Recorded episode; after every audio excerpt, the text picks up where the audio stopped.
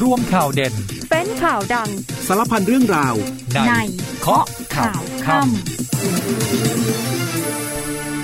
สวัสดีค่ะ 19นาฬิกา30 นาทีพบกับเคาะข่าวค่ำค่ะ เจอกันวันนี้วันอาทิตย์ที่ 28 พฤษภาคม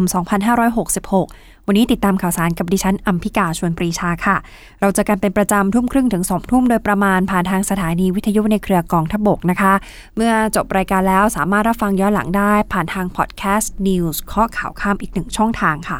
วันนี้รองผู้บัญชาการตำรวจแห่งชาติเตรียมให้รองผู้การจังหวัดที่เกี่ยวข้องคดีของแอมไซยานายนี้เร่งทำสำนวน เพื่อส่งให้ตรวจภายในวันพรุ่งนี้นะคะ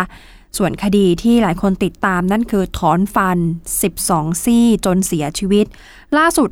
ทันตแพทยสภาเร่งตรวจสอบแล้วค่ะ กรณีนี้คนไข้ถูกถอนฟันไปถึง 12 ซี่ หลังจากนั้นเลือดไหลไม่หยุดแล้วเสียชีวิต โดยบอกว่าสาเหตุจากการติดเชื้อในกระแสเลือด ผ่านฟันผุ แล้วก็โรคปริทัดอักเสบ เดี๋ยวคงมีความคืบหน้าและก็รายละเอียดมาชี้แจงกันนะคะ เพราะว่าหลายคนก็ตกอกตกใจว่า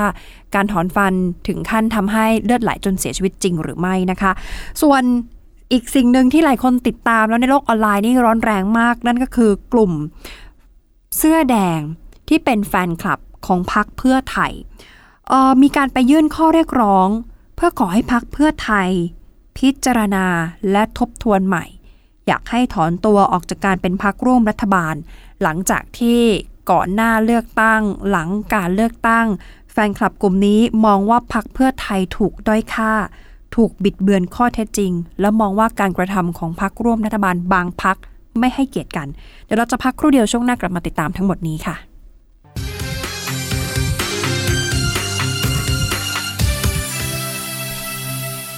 ข้อข่าวข้ามวันนี้ขอเริ่มต้นคดีของแอมไซยานายก่อนนะคะ ปรากฏว่าพลตำรวจเอกสุรเชษฐ์หักพาน รองผู้บัญชาการตำรวจแห่งชาติท่านออกมาพูดถึงความคืบหน้าของคดีนี้ค่ะ นางสรารัตน์หรือแอม รังสิวุฒาพรตกเป็นผู้ต้องหาในคดีวางยาไซยานายเพื่อฆ่าชิงทรัพย์ วันนี้มีการเรียกรองผู้การทุกจังหวัดเลยนะคะ มาประชุมพิจารณากันสำนวนการสอบสวน รวมไปถึงวันพรุ่งนี้เดี๋ยวจะต้องนำสำนวนมาให้ตรวจด้วย โดยบอกว่านี่เป็นการซ้อมใหญ่ เสมือนการยื่นส่งสำนวนให้กับอายการจริง หลังจากนั้นจะมีการถแถลงปิดคดี โดยพบตรนะคะพลตำรวจเอกดำรงศักดิ์กิติประพัฒน์ ก่อนที่จะส่งสำนวนให้กับอายการพิจารณา แล้วเดี๋ยว 31 พฤษภาคม ก็จะมีการประชุมกับทางสคบทางสำนักงานคุ้มครองผู้บริโภคเพิ่มเติมด้วย ทีนี้มีอีกประเด็นหนึ่งที่เกี่ยวข้องกับบิ๊กโจกค่ะ ปรากฏว่า มีข่าวออกมาว่านักข่าวสาวชาวจีนนี่ไปแอบอ้างชื่อบิ๊กโจ๊กนะคะ ไปเรียกรับเงินจากแก๊งอุ้มบุญทุนจีนสีเทา เพื่อแลกกับการล้มคดี คือไม่ต้องถูกดำเนินคดี โดยพลตำรวจเอกสุรเชษฐ์ยอมรับค่ะ บอกว่าผู้ต้องหามีความสนิทสนมกับตนจริง สนิทกันตั้งแต่สมัยที่บิ๊กโจ๊กเนี่ยเป็นผู้บัญชาการตำรวจท่องเที่ยวนะคะ เนื่องจากผู้ต้องหาเคยช่วยงาน ในภารกิจเหตุเรือล่มของนักท่องเที่ยวชาวจีน แล้วก็เคยเข้ามาให้ข้อมูลเกี่ยวกับธุรกิจทุนจีนสีเทาแต่เมื่อผู้ต้องหากระทำการในลักษณะนี้ก็จำเป็นต้องดำเนินการ โดยยืนยันว่ามีพยานหลักฐานมากเพียงพอ แล้วก็มีประจักษ์พยานที่ยืนยันถึงการกระทำของผู้ต้องหาได้ แม้ว่าจะเป็นการเรียกรับเงินเป็นเงินสด แล้วก็ไม่ได้ทำผิดเพียงคนเดียว แต่เป็นการกระทำผิดร่วมกับสามีชาวจีน ซึ่งใช้ชื่อไทยนะคะ แต่ตัวสามีที่ถูกจับกลุมไปแล้วก่อนหน้านี้เมื่อเดือนกุมภาพันธ์ ก่อนที่จะขยายผลมาจับกลุมต่อในครั้งนี้ ส่วนกรณีที่ผู้ต้องหาโพสต์ผ่านโซเชียลมีเดียบอกว่าถูกแก้แค้นค่ะถูกกลันแกล้ง จากทุนจีนสีเทา แล้วก็ยืนยันว่าไม่ได้กระทำความผิดเรื่องนี้รองผบตรบอกว่าก็เป็นสิทธิ์ของผู้ต้องหาที่เขาจะปฏิเสธนะคะ แต่ขอให้นึกไว้อย่างหนึ่งว่าถ้าเกิดไม่มีพยานหลักฐานที่ชัดเจนศาลเขาจะไม่อนุมัติหมายจับให้ อีกเรื่องหนึ่งที่หลายคนติดตามนั้นนั่นก็คือคดีของการถอนฟันค่ะ ถอนฟันแล้วเสียชีวิต ปรากฏว่าเรื่องนี้ไปถึงทันตแพทยสภานะคะ แล้วก็ออกมาบอกว่าเดี๋ยวคงต้องตรวจสอบกรณีนี้อย่างเร่งด่วน โดยบอกว่าสาเหตุจากการติดเชื้อในกระแสเลือดนั้นผ่านฟันผุแล้วก็โรคปริทัดอักเสบย้อนนิดเดียวค่ะ กรณีชายอายุ 64 ปี เป็นชาวบางระจันจังหวัดสิงห์บุรีค่ะไปรักษาตัวที่โรงพยาบาลแห่งหนึ่งที่สิงห์บุรี แล้วคุณหมอกับพยาบาลก็ตรวจพบว่ามีฟันผุหลายซี่เลย เกรงจะติดเชื้อก็เลยถอนฟัน ถอนไปทั้งหมด 12 ซี่ แต่ไม่ได้ถอนคราวเดียวกันนะคะ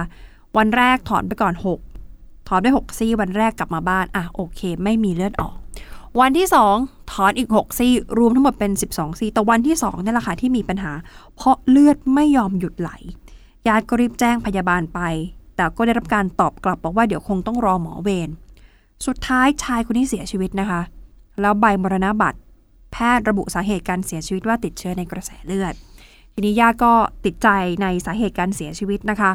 ล่าสุดเพจ Facebook ไทย Dental Council ออกมาเผยแพร่แถลงการทันตแพทยสภา บอกว่าตอนนี้กำลังรวบรวมข้อมูลเพื่อการตรวจสอบว่าบริการทันตกรรมที่เกิดขึ้น สอดคล้องกับหลักวิชาการ แล้วก็มาตรฐานทางการประกอบวิชาชีพหรือไม่ เบื้องต้นทันตแพทย์จำเป็นต้องเข้าไปดูแลผู้ป่วย เนื่องจากผู้ป่วยมีภาวะติดเชื้อในกระแสโลหิต ที่เป็นไปได้ว่ามีแหล่งของเชื้อมาจากฟันที่ผุแล้วก็ฟันที่เป็นโรคปริทัดอักเสบหลายซี่นะคะ ก็เลยมีการถอนออกไปเพื่อกำจัดแหล่งกำเนิดของโรคออก อย่างไรก็ตามหากพบว่าการประกอบวิชาชีพนั้นขาดต่อมาตรฐาน ทันตแพทยสภาก็จะต้องเร่งดำเนินการอย่างเหมาะสมต่อไป แล้วก็เดี๋ยวจะมีการถแถลงข้อมูลที่ถูกต้องแก่ประชาชนให้รับทราบด้วยหลังจากที่ตรวจสอบข้อเท็จจริงเสร็จแล้วนะคะ โดยจะต้องกำกับแล้วก็ดูแลเรื่องของจริยธรรมของทันตแพทย์เพื่อดำรงไว้ ซึ่งมาตรฐานทางวิชาชีพ แล้วก็เป็นที่พึ่งของสังคม แล้วก็มีรายงานเพิ่มเติมในช่วงสุดท้ายนะคะ บอกว่าเดี๋ยวทางพอโรงพยาบาลที่ชายคนนี้เข้าไปรักษาเนี่ยเดี๋ยวจะมีการถแถลงความชัดเจนของสาเหตุอีกครั้งในวันพรุ่งนี้นะคะ ก็ติดตามไปว่าเกิดจากสาเหตุอะไรแต่หลายคนก็ตกอกตกใจพอสมควร เพราะบอกว่าบางคนเนถอนฟันแค่ซี่สองซี่ก็ระบมจะแย่อยู่แล้ว ชายคนนี้อายุ 64 ปีโดนถอนไปทั้งหมด 12 ซี่ไม่อยากจะคิดนะคะ แล้วก็เลือดไม่หยุดไหลด้วย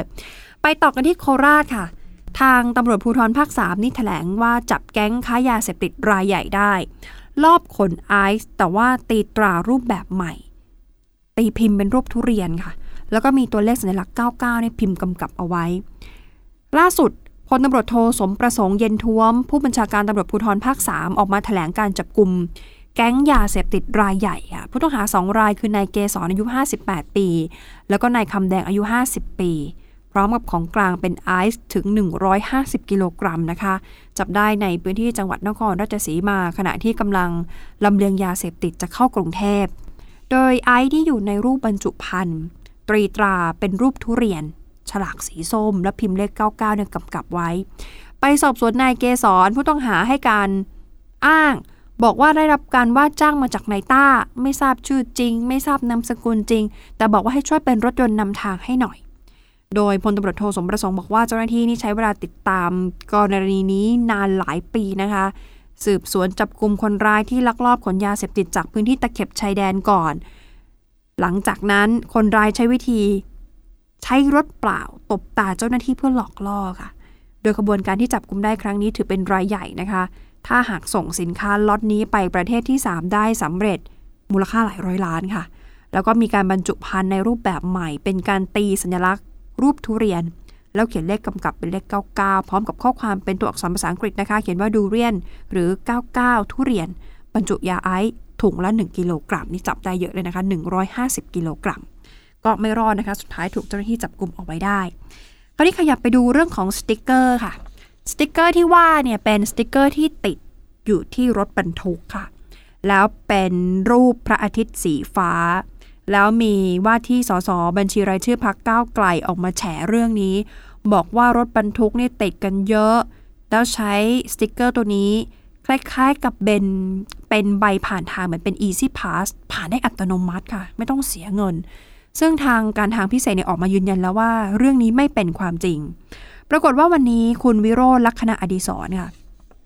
ว่าที่สสบัญชีรายชื่อจากพรรคก้าวไกลนะคะ ก็โพสต์ Facebook บอกว่า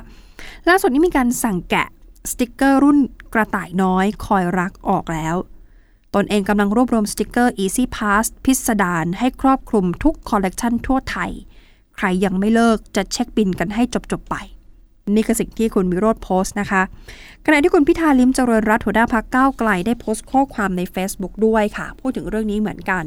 บอกว่าก้าวไกลจริง ๆ แล้วเรามีการพบปะหารือร่วมกับสมาคมขนส่งทางบกอยู่บ่อยครั้ง แล้วหลายครั้งเลยทางสมาคมมีการร้องเรียนแล้วก็แนบหลักฐานมาให้เรา บอกนี่คือสวยทางหลวงค่ะ แนบไว้ให้อยู่หลายกรณีเลย แล้วพูดจะใจบอกใครไม่จ่าย โดนเรียกตรวจตลอด ส่วนใครที่จ่ายไม่เคยโดนเรียกตรวจเลย ปัญหาสวยปัญหาทุจริตคอร์รัปชันทำให้ผู้ประกอบการที่ทำทุกอย่างถูกต้องสุจริตรู้สึกไม่แฟร์เพราะนี่เป็นการแข่งขันที่ไม่เป็นธรรม หลังจากนี้เตรียมพบกับสสวิโรธที่จะมาทลายระบบสวยให้หมดไปจากประเทศไทย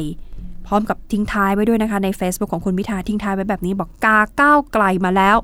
ประเทศไทยต้องไม่เหมือนเดิมติดแฮชแท็กเลยนะคะ เอาละค่ะ เดี๋ยวเราจะพักกันครู่เดียว เดี๋ยวช่วงหน้ากลับมาติดตามสถานการณ์ของโควิด -19 ที่ช่วงนี้ บ้านเราได้พบผู้ป่วยเพิ่มขึ้นแล้วค่ะ พักครู่เดียวค่ะ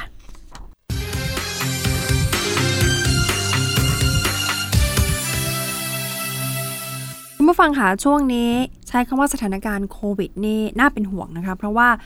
บ้านเรานี่พบผู้ป่วยติดเชื้อโควิดเพิ่มขึ้น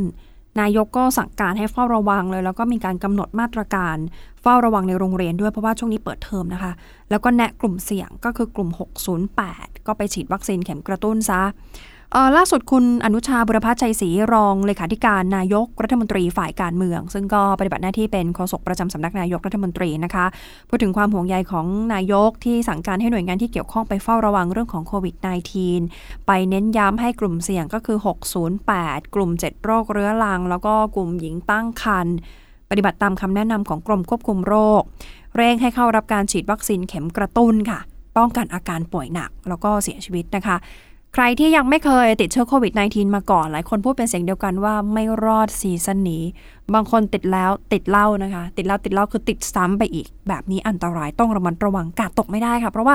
ต้องยอมรับเลยว่าตั้งแต่ช่วงก่อนสงกรานจนผ่านสงกรานมานี่คนไทยเรากาดตกไปเยอะนะคะ เพราะว่ามันเป็นการผ่อนคลายมาตรการต่างๆ เพิ่มมากขึ้น องค์การอนามัยโลกเองก็ปรับลดระดับความรุนแรงออกแล้วด้วย หลายคนก็เลยชิลๆกันไป ลืมกันไปกาดหย่อนลงไป แบบนี้ไม่ได้ต้องระมัดระวังนะคะ เพราะว่ารายงานผู้ติดเชื้อโควิด -19 นี้เพิ่มมากขึ้นแล้วสัปดาห์นี้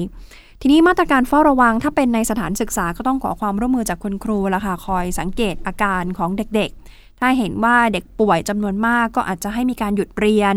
อาจจะเป็นรายห้องเรียนหรือว่าเป็นรายชั้นเรียนก็ได้ ไม่จำเป็นต้องปิดโรงเรียนก็ได้ แต่ว่าคงต้องพึ่งคุณครูคอยเฝ้าสังเกตอาการให้ดี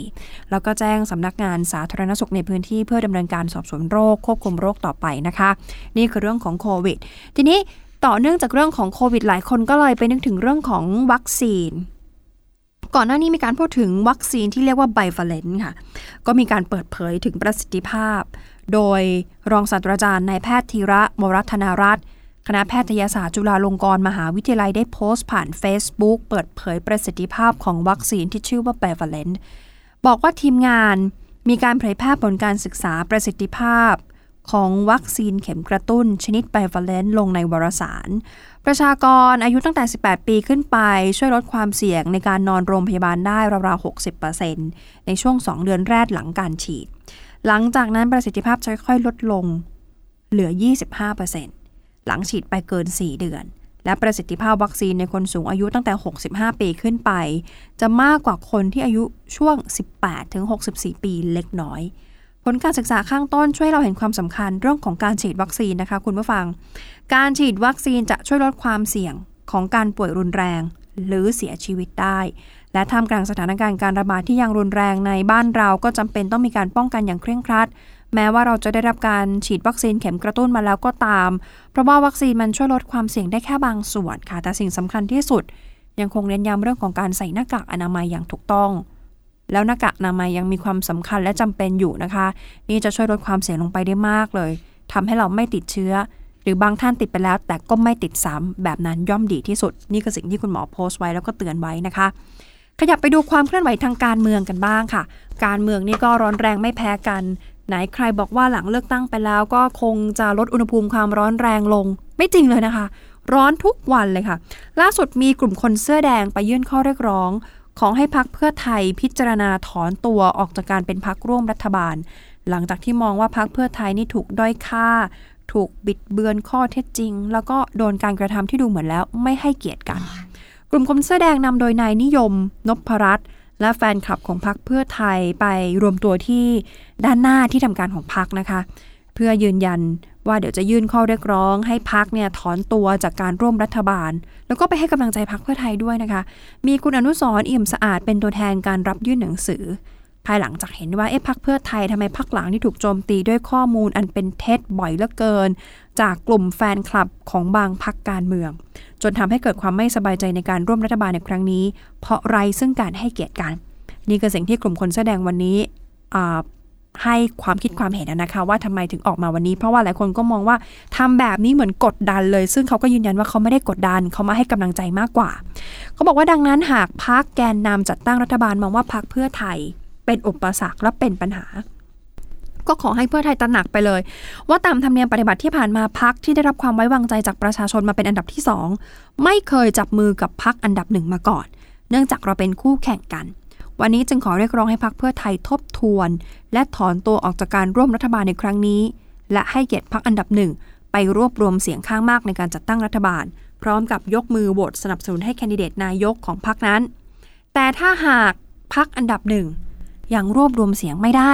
ก็ต้องให้พักเพื่อไทยจัดตั้งรัฐบาลแทน ในฐานะที่พักเพื่อไทยได้รับความไว้วางใจเป็นอันดับที่สองเพื่อผลักดันนโยบายตามที่หาเสียงต่อไป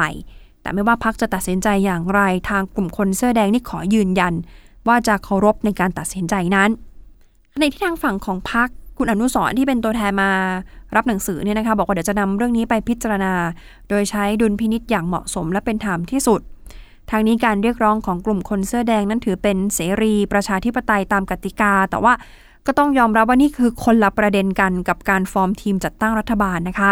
ดังนั้นการเห็นต่างจึงไม่ใช่เรื่องแปลก แต่ควรมีความเห็นที่สร้างสารรค์ตรงไปตรงมา ไม่บิดเบือน ไม่ด้อยค่า กล่าวหาหรือใส่ร้ายพักเพื่อไทย ทีนี้เรื่องความคืบหน้าของการจัดตั้งรัฐบาลหลายคนก็เป็นกังวลว่าสรุป จะจัดตั้ง จะลงตัวไหมตำแหน่งที่เป็นเรื่องเป็นราวกันตอนนี้คือประธานสภาเนี่ยจะไปอยู่ที่ใคร ก็เดี๋ยวคงต้องรอติดตามนะคะ เพราะว่าตามกระแสข่าวคือวันอังคาร วันที่ 30 พฤษภาคมนี้ 8 พักการเมืองนำโดยพักก้าวไกลนัดหารือกันที่พักประชาชาติ ช่วงเวลาบ่ายสองครึ่งนะคะ เดี๋ยวติดตามต่อไปเดี๋ยววันอังคารคงมีความคืบหน้ากัน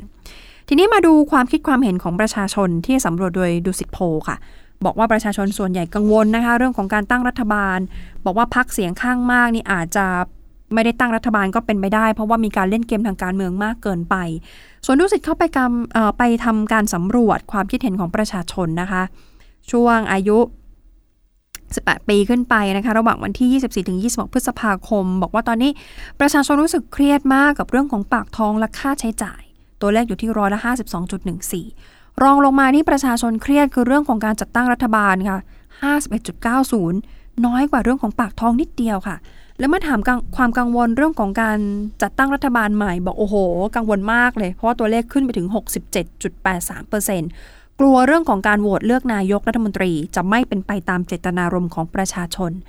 คือพักที่ได้เสียงข้างมาก อาจจะไม่ได้จัดตั้งรัฐบาล แล้วก็พักร่วมอาจจะมีความคิดเห็นที่ไม่ตรงกัน มีการเล่นเกมทางการเมืองมากเกินไป แล้วก็กังวลเรื่องของการโหวตของสสแล้วก็สวด้วย นี่คือสิ่งที่ประชาชนกังวลนะคะ ตัวเลขถึงร้อยละ 67.83 แล้วก็ร้อยละ 58.33 บอกไม่เชื่อมั่นว่าการจัดตั้งรัฐบาลใหม่ จะเป็นไปด้วยความราบรื่น และเชื่อมั่นอยู่ร้อยละ 41.67 เท่านั้นที่เชื่อว่าจะราบรื่น ก็ดูท่าดูทรงแล้วก็มีปัญหากันแทบจะทุกวัน ก็ไม่แปลกใจนะคะ ที่ประชาชนจะกังวลเรื่องนี้ ขณะที่นิดาโพก็ไปสำรวจเหมือนกัน แต่สำรวจอีกมุมหนึ่งค่ะ มุมเรื่องของขบวนการสร้างข่าว ปั่นข่าว ปั่นกระแส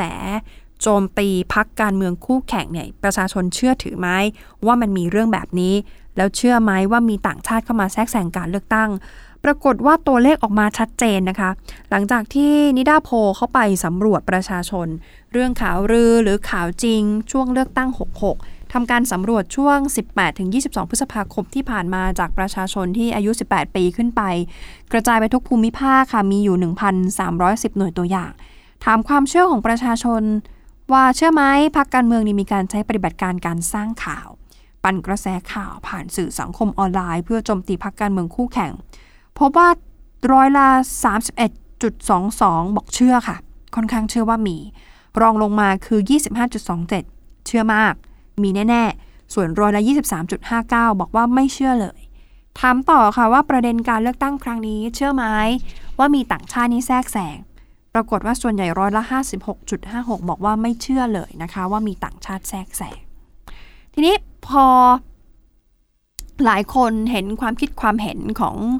นิดาโพกับสวนดุสิตโพแล้วก็บอกว่าเอ๊การจัดตั้งรัฐบาลนี้ที่สุดแล้วจะเป็นยังไง เพราะว่าตามต่อกันมา